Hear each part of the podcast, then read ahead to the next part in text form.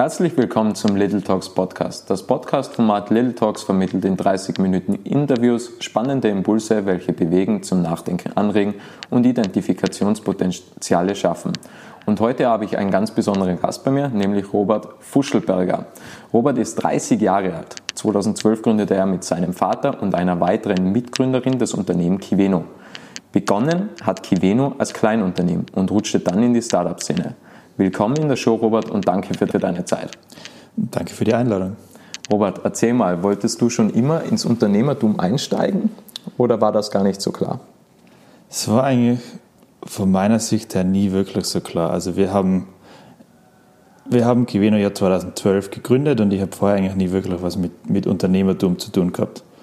Ähm, ich habe zwar Wirtschaft studiert ähm, an der Uni in Innsbruck, habe aber nebenbei auch schon als Jugendlicher immer extrem viel Sport gemacht und so war eigentlich meine komplette Freizeit und mein kompletter Fokus eigentlich immer in Richtung Sport gerichtet. Also ich habe damals Volleyball gespielt. Ähm, es hat zwar jetzt im Nachhinein natürlich viele Vorteile gehabt, wenn man dann Unternehmertum sagt und das Wort Unternehmertum in den Mund nimmt. Ich glaube, dass Sport dafür sehr, sehr hilfreich ist. Aber bis ich eigentlich dann wirklich Kivino gegründet habe oder 2011 das erste Mal darüber nachgedacht habe, war eigentlich nie so wirklich der Plan, ins Unternehmertum einzusteigen. Also es war für mich nie wirklich ein großes Thema. Ähm, wir haben Kiveno dann eigentlich aus einem Unikurs heraus gegründet. Mhm. Ähm, ich habe dann doch irgendwann den Kurs Unternehmensführung in der Uni gemacht, weil es mich dann irgendwie doch interessiert hat. Äh, und dort haben wir eigentlich einen Businessplan schreiben müssen oder halt Präsentationen drüber machen, was wir wollen über irgendein Unternehmen. Und ich hab, wir sind dann damals auch mit meinem Vater zusammen am Tisch gesessen, haben Wein getrunken und ich habe halt mit ihnen darüber gesprochen, was sie denn dort eigentlich präsentieren könnt. Und er hat dann gesagt, naja, es gibt, es gibt diese neuen Tests, eben auch für Unverträglichkeiten. Ähm, und man könnte daraus theoretisch ein Business machen, dass die Leute es von zu Hause aus machen könnten. Ähm, und so ist das Ganze dann eigentlich entstanden und wir haben dann eben dieses Projekt an der Uni dazu gemacht, haben den Unternehmensführungskurs abgeschlossen und irgendwie war in diesem Unternehmensführungskurs alles sehr, sehr einfach, ein Business zu machen, auf einem Businessplan Finanzen zu machen. Das war alles kein Problem und dann habe ich halt damals gesagt, okay, ich weiß jetzt, wie das geht, wie man ein Business leitet, das ist alles, schaut nicht so schwierig aus, ich habe das in Unternehmensführung, habe ich das gerade gelernt äh, und so haben wir dann eigentlich das Unternehmen gegründet und das war eigentlich so mein erster Schritt ins Unternehmertum. Also ich war nie, nie überambitioniert in die Richtung, sondern es ist dann eigentlich, ist, ist Jahr für Jahr dann eigentlich immer mehr gewachsen, bis ich jetzt eigentlich im Nachhinein sagen kann, es war der richtige Schritt und ich bin eigentlich Unternehmer durch und durch. Mhm. Und was macht Kiveno genau? Also wir sind, wir sind ein Unternehmen, wir wollen quasi die Gesundheit der Menschen wieder in die eigene Hand, in die eigene Hand geben, das Ganze. Das heißt, unser Ansatz an dem Ganzen ist, ähm, wir wollen Labordiagnostik wieder so zugänglich machen oder zum ersten Mal so zugänglich machen, dass die Leute die Sachen zu Hause haben, dass sie die Informationen haben, dass sie sich dazu Empfehlungen suchen können. Das Problem mittlerweile ist nämlich vor allem bei Ärzten, dass die wahnsinnig wenig Zeit für ihre Patienten und auch für in unserem Fall dann Kunden haben. Die haben laut Studien ungefähr 15 Minuten und in 15 Minuten kann man einfach nicht alles besprechen, was einem jetzt gerade zu großen Labordiagnostika, zu irgendwelchen Ergebnissen normalerweise alles einfällt. Das Ding ist, man kennt es vom Arzt, man geht dann hin, man macht schnell einen Test, man kriegt dann normalerweise zwei A4-Zettel auf schwarz-weiß ausgedruckt und hat alle seine Laborergebnisse drauf, muss sich dann oft selbst diese ganzen Dinge zusammensuchen, wenn ich irgendwo drunter bin, drüber bin ähm, und muss sich dann eigentlich selbst dazu einstellen. Und unser Ansatz daran ist eben, dass die Leute die Informationen, die sie zur Labordiagnostik benötigen, bei uns bekommen. Alles aus einer Hand, zusammen mit Empfehlungen, Rezepten, was auch immer dann in diese ganze Schiene schlagt. Das heißt, was wir anbieten, sind eigentlich Testkits, die die Leute zu Hause machen können, die sie dann bei uns einschicken und alle ihre Laborergebnisse dann visualisiert online zur Verfügung gestellt bekommen. Mit allen mhm. Empfehlungen und alles, was dann dazu gehört. Und das ist quasi der Stand heute? Das ist der Stand heute. Ähm, wir haben uns natürlich weiterentwickelt die letzten Jahre. Also ja. unser eigentliches Produkt, wenn man das so sehen will, sind nicht wirklich die Labordiagnostik. Die Labordiagnostik kann man bei jedem Arzt machen, die kann man bei jedem Labormediziner machen, wenn man dorthin geht und sagt, ich will das alles, kann man das alles machen. Unser Produkt ist im Grunde genommen die Online-Visualisierung von diesen ganzen Dingen. Mhm. Wir haben damals begonnen, unsere Testkits auszuschicken und die Ergebnisse dann per quasi postalisch, per PDF-Befund, also PDF ausgedruckt und dann per Post an die Leute zu schicken. Das waren dann 24 A4-Seiten normalerweise. Und so war damals unsere ganze Information, die wir zu den Laborergebnissen haben, aufbereitet. Mittlerweile sieht das Ganze so aus, dass wir natürlich eine große Online-Plattform haben, wo wir im Hintergrund tausende Seiten an Informationen haben, die für jede Person individuell zusammengestellt wird. Und gestartet seid ihr als Kleinunternehmer oder Kleinunternehmen. Wie seid ihr dann in die Startup-Szene gerutscht? Wie kam das? Also wie schon gesagt, wir haben 2012 eigentlich damals noch mit einer KG und unter einem komplett anderen Namen haben wir damals gestartet und wir haben nie daran gedacht, das irgendwie groß aufzuziehen oder Investments reinzunehmen oder haben vom großen Geld geträumt oder es irgendwann zu verkaufen, Exit zu machen. Wir haben, wir haben eigentlich wirklich gestartet und gesagt, boah, wenn wir irgendwann 100 Tests im Monat verkaufen würden, dann wäre das so und so viel Geld und dann könnte man uns irgendwie ein kleines Gehalt vielleicht nebenbei auszahlen, während wir dann normal arbeiten. Das wäre schon sehr cool. Und, und, und so haben wir eigentlich gestartet. Und irgendwie hat aber dann die Idee so gut eingeschlagen und hat das Ganze irgendwie so gut, so gut aufbereitet. Ähm, dann haben wir auch Medien, Medieninteresse dazu bekommen und irgendwann sind natürlich die ersten Investoren auf uns zugekommen die haben dann gemeint, ja, das klingt ja eigentlich schon sehr nach Startup. Und wir haben gesagt, na, Startup, wir wissen nicht genau, was es ist. Wir wollen es, glaube ich, nicht zeigen. Also, also schauen wir lieber mal. Ähm, und dann sind eben immer mehr kommen und, und irgendwann haben wir uns aber doch irgendwie in die, in die Richtung verleiten lassen, weil dann halt doch, es klingt dann schon sehr spannend aus, dieser kleinen Idee irgendwie was Größeres zu machen, Investments zu nehmen, schneller zu wachsen, wie man das vielleicht irgendwann einmal geglaubt hat. Und es klingt dann alles am Anfang wahnsinnig spannend und wahnsinnig gut und haben uns dann irgendwie in die Richtung verleiten lassen und haben dann begonnen eben 2014 dann wiederum unter einem anderen Namen, damals noch als Beneid, uns zum ersten Mal als Startup zu vermarkten ähm, und haben es dann auch geschafft, die ersten Investoren eigentlich anzuziehen und, und von dort ist es dann eigentlich Schlag auf Schlag gegangen und wir haben, wir haben den Weg in die Startup-Szene gefunden und haben dann eben 2004, 2015 mit zwei renommierten Investoren, mit Hansi Hansmann und Rudi Semrat aus Wien. Eine erste wirkliche Seed Round abgeschlossen und dann 2016 eigentlich eine Series A mit der Pro7 Sat1 Gruppe in Deutschland mit einem großen Mediendeal eigentlich abgeschlossen. Mhm. Und lass uns da mal näher reingehen. Was passierte genau alles in der Zeit? Also wie, wie habt ihr das selbst wahrgenommen? Also natürlich, wenn man in den Medien und so weiter präsent ist, wie geht man mit dem Ganzen um? Hat man da irgendwie Erwartungsdruck oder denkt man, was passiert als nächstes oder wie war das? Also das Problem, das wir dann damals gehabt haben, war, dass wir irgendwie immer einen Schritt hinten dran waren. Durch das, dass wir uns nie von Anfang an als Startup gesehen haben und uns erst in diese ganze Welt einleben haben müssen und dann ist irgendwie alles Schlag auf Schlag und alles wahnsinnig schnell gegangen, waren wir immer so einen kleinen Schritt hinten dran und das hat uns irgendwie immer in Zugzwang versetzt und wir waren immer irgendwie ein bisschen unter Druck, den nächsten Schritt zu schaffen, der ja eigentlich irgendwie schon lang passieren hätte sollen. Also klassisches Beispiel, wie wir zum Beispiel begonnen haben, mit den ersten Investoren zu reden, ähm, war dann natürlich direkt beim ersten Gespräch. Wir haben zwar so eine Art Pitch-Deck gehabt, aber dann war natürlich direkt, naja, dann zeigt doch bitte mal einen Finanzplan für die nächsten drei Jahre auf Monatsbasis mit EBITDA und allem drum und dran, mit eurer Burnrate. Und dann haben wir gesagt, naja, wir haben es noch nicht, aber wir können es natürlich nachliefern wir haben natürlich keine Ahnung gehabt, was die jetzt ganz genau wollen. Mhm. Unternehmensbewertung für Startup war für uns ein vollkommenes Fremdwort. Was haben wir dann gemacht? Naja, wir sind auf Google gegangen und ich habe mal eingeben, Finanzplan für Startups und Unternehmensbewertung für Startups und dann, und, und dann haben wir uns irgendwie, irgendwie in die Richtung halt vorgearbeitet und ab dem Zeitpunkt, wo wir dann auch wirklich externes Geld aufgenommen haben, war halt immer so ein bisschen, bisschen der Druck da, wir müssen jetzt irgendwie sofort den nächsten Schritt machen und so sind wir dann auch wahnsinnig schnell gewachsen der Druck von den Investoren oder kam der von euch selbst? Es war sicher teils, teils. Mhm. Also es war sicher Druck, Druck von den Investoren, dass man natürlich immer schneller wachsen muss. Das heißt, dieser organische Wachstum, den wir uns einmal ganz zu Beginn vorgestellt haben, der war natürlich vollkommen weg. Also organisch ist natürlich mit Investoren eher Fremdwort, will ich jetzt mal sagen. Soll natürlich nicht alle über einen Kamm scheren, aber es gibt durchaus, durchaus die Startups, die dann nicht organisch mehr wachsen. Wir sind dann auch von 2015 Beginn, wo wir das, das ganze Investment bekommen haben, von drei auf 2016 auf über 30, fast 35 Personen angewachsen. Und da ist wahnsinnig viel passiert in der Zeit. Und dann sind eben die Medien aufgesprungen und dann, dann war irgendwie, wir waren eigentlich ein Team von sechs, sieben Personen und plötzlich haben wir aber 30 Zeitungsartikel draußen gehabt und plötzlich wollten die Leute tausende Tests bestellen und wir waren irgendwie dann immer eben einen Schritt hinten dran. Ähm, und ja, so ist das Ganze dann eigentlich für uns so haben wir es uns dann selbst eben den Druck halt gemacht, dass wir das Ganze jetzt, wir haben jetzt die Chance, das zu machen Und wenn wir die Chance jetzt nicht nutzen, wer weiß, wann die Chance wiederkommt. Und so wollten wir eigentlich so schnell wie möglich, so groß wie möglich, so weit wie möglich springen und fliegen. Mhm. Und wie, wie bist du persönlich mit dem Druck umgegangen? Weil du warst ja Geschäftsführer, mhm. oder? Genau, genau. Also wir waren zwei Geschäftsführer ja. zusammen mit der Bianca. Ähm, zu Beginn war zwar Druck da, aber man hat nicht wirklich Zeit gehabt, über den Druck nachzudenken.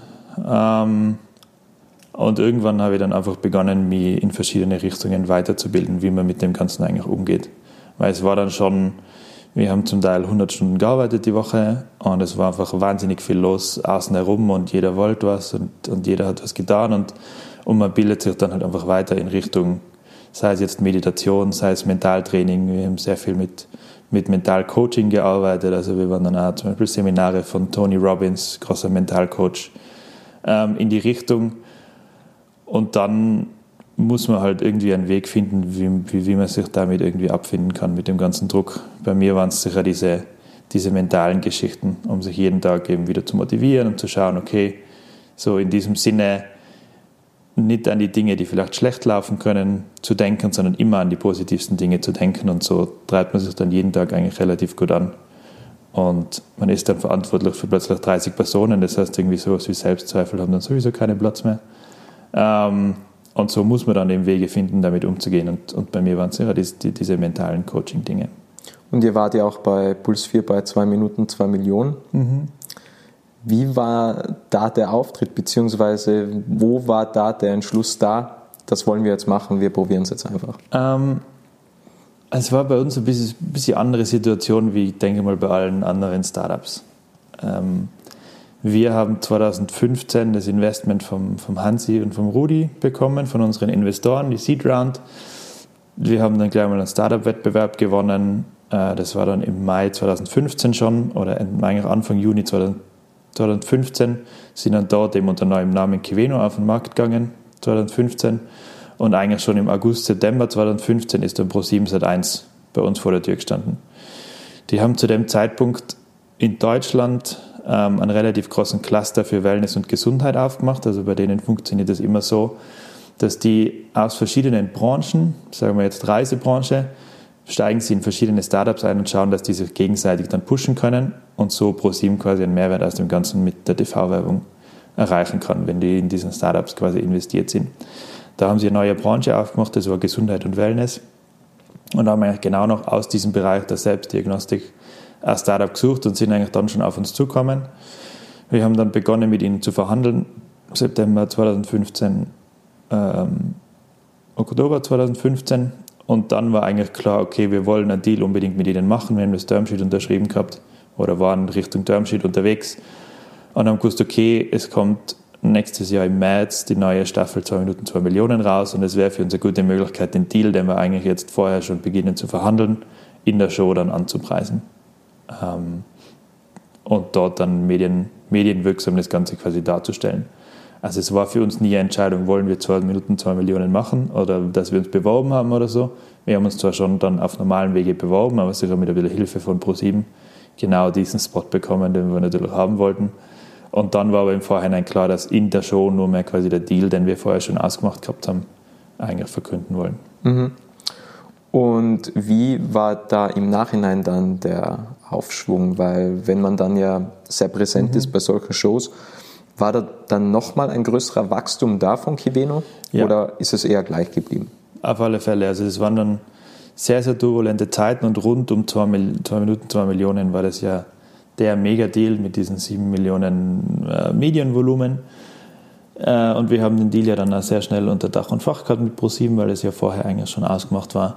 Und haben dann direkt begonnen, eigentlich im Nachhinein äh, TV-Spots zu drehen und, und da dieser medienwirksame Auftritt mit den ganzen BR-Artikeln, mit den ganzen Zeitungsartikeln, Magazinen, die wir gehabt haben, die ganzen Auftritte, auch die ganzen Speaker-Sachen, die, die wir im Nachhinein bekommen haben, die waren sehr, sehr gut. Also marketingtechnisch war das sicher ein super toller Auftritt für uns.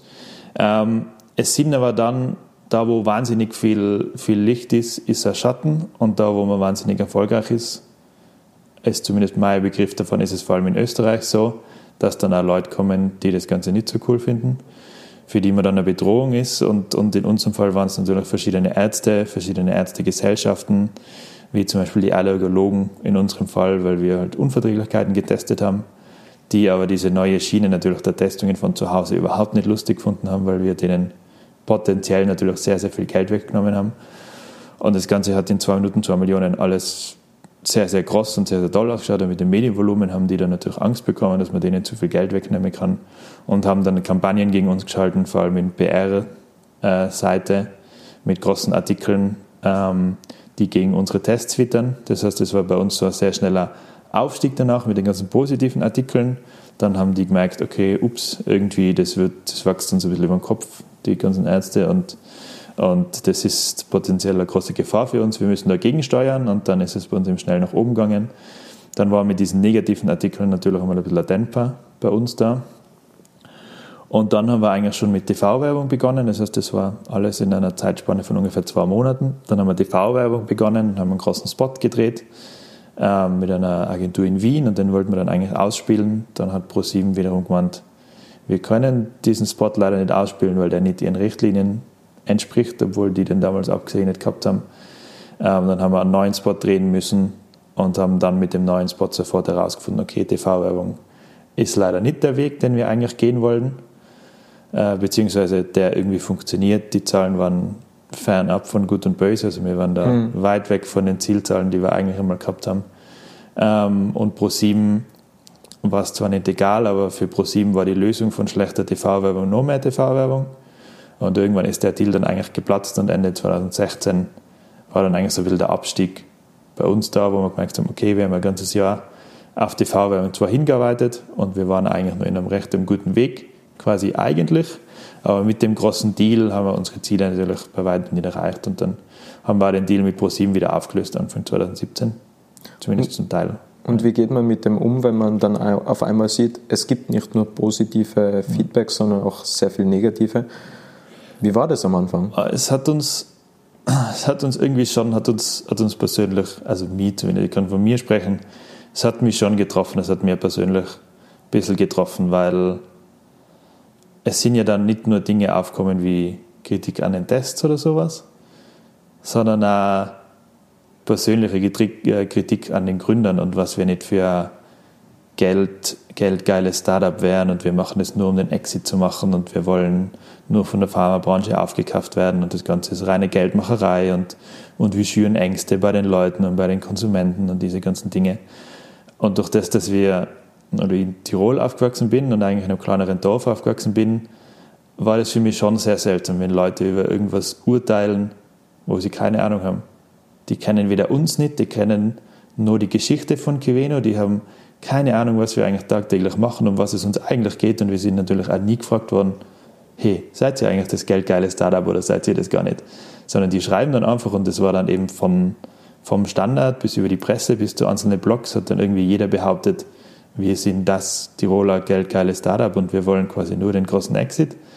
Äh, und das war schon, das am Anfang relativ schwierig, bis man dann halt irgendwann versteht, okay, die Medienlandschaft funktioniert einfach auf diesem Wege. Die wollen Headlines schreiben, man kann das denen nicht verübeln, die sind selber davon abhängig, wie, was, was sie für Auflage haben, wie viel sie ähm, Klicks haben, wie viel sie am Ende des Tages verkaufen können an Werbung, weil davon hängt von denen einfach der Arbeitsplatz ab. Ähm, bis man das Ganze dann begriffen hat, dann war das eh wieder alles irgendwie besser und ein bisschen okay und man sieht das Ganze vielleicht aus einer anderen Perspektive, die ganze Medienlandschaft. Aber am Anfang war das sicher war das ein bisschen schwierig. Und da haben wir, wir haben als Beispiel, ähm, nachdem wir die Kritik für unsere Tests und für unser Startup und so, und wo wir das dann bekommen haben, und das sind ja wirklich auch zum Teil wirklich üble Artikel und Blogartikel und was auch immer rauskommen, die auch persönlich uns angegriffen haben und auch vor allem die Bianca angegriffen haben, weil sie damals eigentlich die war, die PR gemacht hat. Ähm, also wirklich unter der Gürtellinie und wir haben gesagt, okay, wir wollen den Weg gehen, wir wollen den sauberen Weg gehen, wir machen einfach eine Pressekonferenz, wir laden alle ein. Jeder, der irgendwas über uns geschrieben hat, die können sich eine Meinung bilden. Wir sitzen da, jeder kann uns alles fragen, die können entweder die Meinung bestätigen oder die Meinung revidieren. Ähm, und haben eben gesagt, okay, wir wollen euch das erklären. Wir sind euch nicht böse, dass ihr sowas geschrieben habt. Es ist zwar nicht, stimmt zwar nicht, aber wir geben euch die Chance, uns kennenzulernen. Und von den, ich glaube, 25 Medienvertretern und wen auch immer wir da dann eingeladen haben, ähm, ist kein einziger kommen zu unserer Pressekonferenz, obwohl wir die persönlichen Kontakte von denen gehabt haben und persönlich mit denen gesprochen und telefoniert haben, weil es dann einfach so ist, wenn das einmal draußen ist, niemand will danach irgendwie einen Widerruf schreiben oder schreiben, okay, war vielleicht etwas voreilig, ich habe irgendwie was geschrieben, was vielleicht in dem Moment schnell raus hat müssen, weil wenn wir die Ersten sind, dann kriegen wir am meisten Klicks und dann hat es am meisten Aufmerksamkeit. Ähm, und so haben wir das Ganze dann ein bisschen verstanden, wie diese ganze Welt der Medienlandschaft eigentlich funktioniert und ab da war es dann, war es dann besser und wir haben es nicht mehr so persönlich genommen. Okay. Und was waren die größten Learnings in dieser Zeit? In dieser Tiefphase würde ich jetzt mal sagen? Ähm, das ist, das ist schwierig. Es ist eine gute Frage, aber es sind wahnsinnig, wahnsinnig viele Learnings und ich weiß nicht, wie viel Zeit wir genau noch haben, aber ich glaube, wir könnten allein damit, allein damit im Großen und Ganzen nur einen eigenen Podcast füllen. Was waren denn die weiteren Up and, uh, Ups and Downs von Kiveno? Ähm, also wir haben, wir haben dann Ende 2016 haben wir begriffen, dass TV-Werbung auf keinen Fall das ist, das ist, was wir wollen wir haben damals dann wahnsinnig viele Leute wieder entlassen müssen, weil wir eigentlich ein ganzes Jahr darauf hingearbeitet haben, auf TV-Werbung und alles im Hintergrund dann quasi dementsprechend auch nicht darauf angepasst war, dass es ohne TV-Werbung weitergeht. Das heißt, wir haben ungefähr die Hälfte der Leute entlassen müssen, weil uns alles Geld ausgegangen ist natürlich, weil wir die Umsatzziele nicht erreicht haben, weil alles auf TV-Werbung äh, ausgelegt war. Also das war definitiv Habt ihr die Umsatzziele nicht erreicht, weil ihr die TV-Werbung nicht gemacht habt oder wegen den Negativschlagzeilen in der Presse? Es ist ja alles so etwas Hand in Hand gegangen. Aber am Ende des Tages steht eigentlich da, dass TV-Werbung für uns nicht funktioniert hat. Also es gibt, das Problem mit TV-Werbung ist unter anderem, dass man es relativ schlecht tracken kann. Das heißt, wenn man TV-Werbung ausspielt und es eigentlich wahnsinnig viel Geld kostet, wie mal Daumen ungefähr so ein Werbespot im Primetime auf Pro7 kostet ungefähr 30.000 Euro für 25 Sekunden. Äh, und die Leute kommen dann nicht auf die Homepage, beziehungsweise man kriegt relativ wenig Klicks. Ist in diesem Zwischenraum zwischen quasi dem Ausspielen und dem, dass wenig Leute auf die Homepage kommen, sind eigentlich nur, nur Spekulationen. Das heißt, wir können nicht zu 100% sagen, was es war, dass die Farbe nicht funktioniert hat. Es war sicher ein Teil die negative Kritik, auf alle Fälle. Ähm, es war aber sicher auch Teile davon, dass TV-Spot einfach nicht gut genug war. Äh, wir haben uns von ProSieben ja dann einen TV-Spot aufschwatzen lassen, der sehr generisch war. Er hat nicht mehr wirklich zum Produkt gepasst. Es war mehr eine Art Image-Spot für Kiveno, aber niemand begreift in 25 Sekunden, was Kiveno für Image äh, transportieren will, wenn man nicht mal weiß, was für Produkte die eigentlich verkaufen und man noch nie von der Marke irgendwie gehört hat. Ähm, also es waren sicher viele verschiedene Punkte. Vielleicht auch, dass einfach die Audience bei TV einfach nicht zu 100% gepasst hat, beziehungsweise die Aufmerksamkeit beim TV-Spot relativ gering ist und um das 25 Sekunden jemand zu erklären, dass es eine neuartige, äh, eine neuartige Variante der Labordiagnostik gibt, vermutlich einfach nicht funktioniert hat. Ähm, am Ende des Tages ist allerdings gestanden, dass uns, dass uns quasi das ausgespielte Geld im TV-Media-Budget nicht zu den Umsatzzielen verholfen hat, die wir eigentlich mit ProSieben zusammen definiert gehabt haben. Und so ist uns dann einfach Ende des Tages das Geld ausgegangen. Ähm, nicht komplett ausgegangen. Wir haben, wir haben dann über unsere alten, äh, alten Investoren nochmal eine Zwischenrunde finanziert, sodass wir 2017 weitermachen haben können, aber mit einem viel kleineren Team. Aber sicher einer der schwierigsten Teile von dem Ganzen war, die ganzen Leute zu entlassen. Vor allem zu der Zeit. Und wann ging es wieder bergauf mit Kiveno? Ähm, es waren dann nur einige Ups und Downs dazwischen. Also wir haben, wir haben Anfang 2017 haben wir dann eigentlich wieder, wieder ein bisschen durchstarten können. Wir haben eine neue Finanzierung gehabt. Wir haben neue Produkte machen können. Ähm, und haben dann aber im Sommer 2017 begriffen, dass es so vielleicht nicht ganz funktioniert und die Bianca hat sich dann eben mit, mit Teilen dieser Produkte auch wieder selbstständig gemacht mit den Investoren, aber für mich war dann zu dem Zeitpunkt leider klar, dass es, dass es bei Kiveno nicht so wirklich in die Richtung weitergeht. Ähm, habe dann auch noch weitere Leute entlassen müssen und habe dann eigentlich schon von Beginn 2018 begonnen, einen großen Partner zu suchen. Optimalerweise natürlich jemand, der mit uns so verbunden ist und dass es so gut funktioniert, dass die einfach auch übernehmen wollen, kaufen wollen ähm, und dass man dann quasi weiter an Kiveno arbeiten kann und an der Vision arbeiten kann, quasi die Gesundheit in die eigene Hand zu geben. Und wir haben dann Gott sei Dank 2018 eben wirklich das perfekte Match gefunden. Wir haben mehrere Angebote gehabt, die Queno übernehmen und kaufen wollten. Ich habe dann Gott sei Dank sehr freie Hand gehabt, weil ich gesagt habe, ich will das verhandeln, ich bin die Person, die dann weiter Geschäftsführer ist, ich muss mich danach wohlfühlen. Ähm, habe das Ganze dann eben mit den drei Parteien, die die Angebote gemacht haben, eben aus, ausgehandelt und ich habe mich dann mit, mit einer Partei davon Gott sei Dank so gut verstanden, auch zwischenmenschlich so wahnsinnig gut verstanden, was jetzt im Nachhinein wahnsinnig wichtig ist, weil auf dem bauen eigentlich wahnsinnig viele Business-Entscheidungen auf, ob man mit jemandem gut kann oder nicht. Und habe dann Gott sei Dank die Personen gefunden, mit denen ich weiterarbeiten will. Und das ist die Immundiagnostik AG aus Deutschland, die uns dann übernommen und gekauft hat. Und, und jetzt sind wir eben dabei, neue Produkte einzuführen. Und was sind die nächsten Herausforderungen von Kiveno und die Zukunft von Kiveno? Wie geht es weiter? Also wir sind jetzt, wir sind eigentlich seit Frühjahr 2019 Teil der Immundiagnostik AG, der Teil der Immundiagnostik Gruppe und wir haben eine wahnsinnig spannende wahnsinnig spannende Möglichkeit mit denen zusammen. Und zwar können wir die Labordiagnostik nochmal komplett äh, revolutionieren. Ähm, wir haben die Möglichkeit, mit denen Labordiagnostik für wirklich zu Hause anzubieten.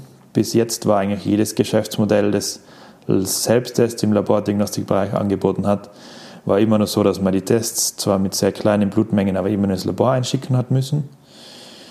Dort sind sie dann ausgewertet worden und die Ergebnisse sind online zur Verfügung gestellt worden. Der nächste evolutionäre Step in dieser ganzen Entwicklung sind einfach Tests, die nicht mehr ins Labor müssen, die die Leute zu Hause auswerten können. Wir haben mit dem neuen Partner, eben mit Immundiagnostik zusammen, das Produkt jetzt so entwickelt, dass die Leute wirklich die Tests zu Hause machen können und die Ergebnisse innerhalb von 15 Minuten mit dem Smartphone einscannen können und direkt einmal Labordiagnostik vor Ort machen können.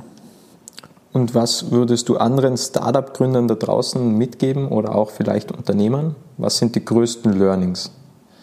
Die größten Learnings sind unter anderem, sich, sich mit, ich sage jetzt mal, guten Menschen zu umgeben.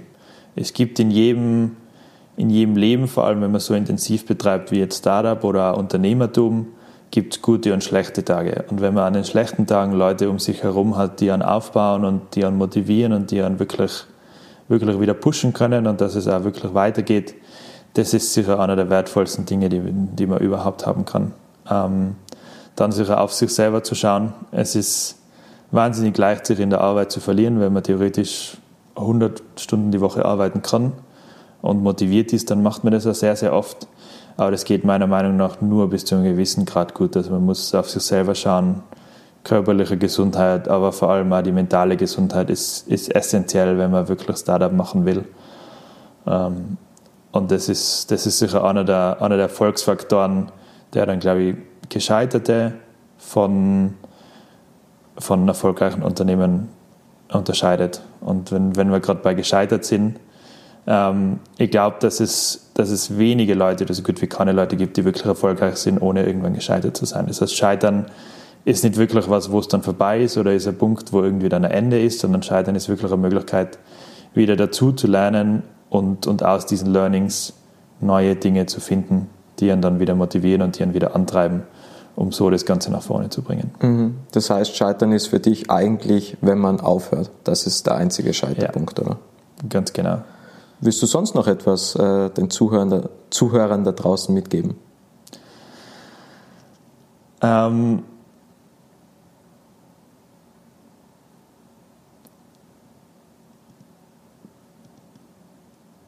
Wie kann man dich vielleicht am besten erreichen oder wie kann man mit Kivino in Kontakt treten zum Beispiel? Ähm, also mich kann man am besten ja, per E-Mail erreichen unter robert.kivino.com. Mhm. Ähm, ich freue mich schon sehr, wenn wir jetzt dann diese wirklich neuen Produkte auf den Markt bringen. Ähm, das wird nochmal ein richtig großer Schritt. Das wird, glaube ich, ein richtig großer Aufschrei in der ganzen Labordiagnostik. Mhm. Wir sind damit wieder mal die Speerspitze in der Innovation und genau das, was wir eigentlich sein wollen. Das ist das, was Spaß macht am ganzen Unternehmertum irgendwas komplett Neues zu machen, irgendwas zu machen, was die anderen vielleicht noch nie gehabt haben und die Konkurrenz damit ein bisschen nervös zu machen. Auf das freue ich mich wirklich schon sehr. Ähm, mitgeben, mitgeben auf dem Weg ist, ist immer so. Ich glaube, jede Person ist, ist sehr individuell, jede Person ist, ist sehr, sehr, ist sehr eigen und jeder muss seinen eigenen Weg finden. Und ich glaube, am besten funktioniert es immer dann, wenn man sich selbst treu bleibt. Also mhm. es gibt die und die Charaktere und man kann nicht den einen Weg zum erfolgreichen Startup oder zum Unternehmertum oder überhaupt zu einem glücklichen Leben irgendwie mhm. finden. Jeder wird seinen eigenen Weg finden. Ich glaube, das Wichtigste dabei ist einfach zu begreifen, ähm, dass man eigen ist, dass man individuell ist und dass der Weg, der für andere funktioniert, vielleicht für einen nicht funktioniert. Also für mich ist es ganz klar, ich habe zum Beispiel sehr gern Kontakt zu den Mitarbeitern. Ich bin sehr persönlich mit denen involviert. Ich habe wahnsinnig viel Spaß daran, die weiterzuentwickeln, mit denen Feedbacks zu machen, mit denen auch außertürlich irgendwas zu tun. Das ist einfach mein Weg, wie, wie ich mich wohlfühle zu arbeiten. Ich kenne Leute, die das überhaupt nicht können. Die finden das komplett absurd, dass man persönliche Verhältnisse mit Mitarbeitern hat. Aber so muss jeder einfach seinen eigenen Weg finden, wie, wie er irgendwie in diese Schiene reinkommt. Sehr guter Abschlusssatz. Ich sage ganz, ganz herzlich Danke für deinen Input und deine Zeit und danke an alle, die da draußen zugehört haben. Ich sage danke für die Einladung und vielleicht bis zum nächsten Mal. Bis zum nächsten Mal.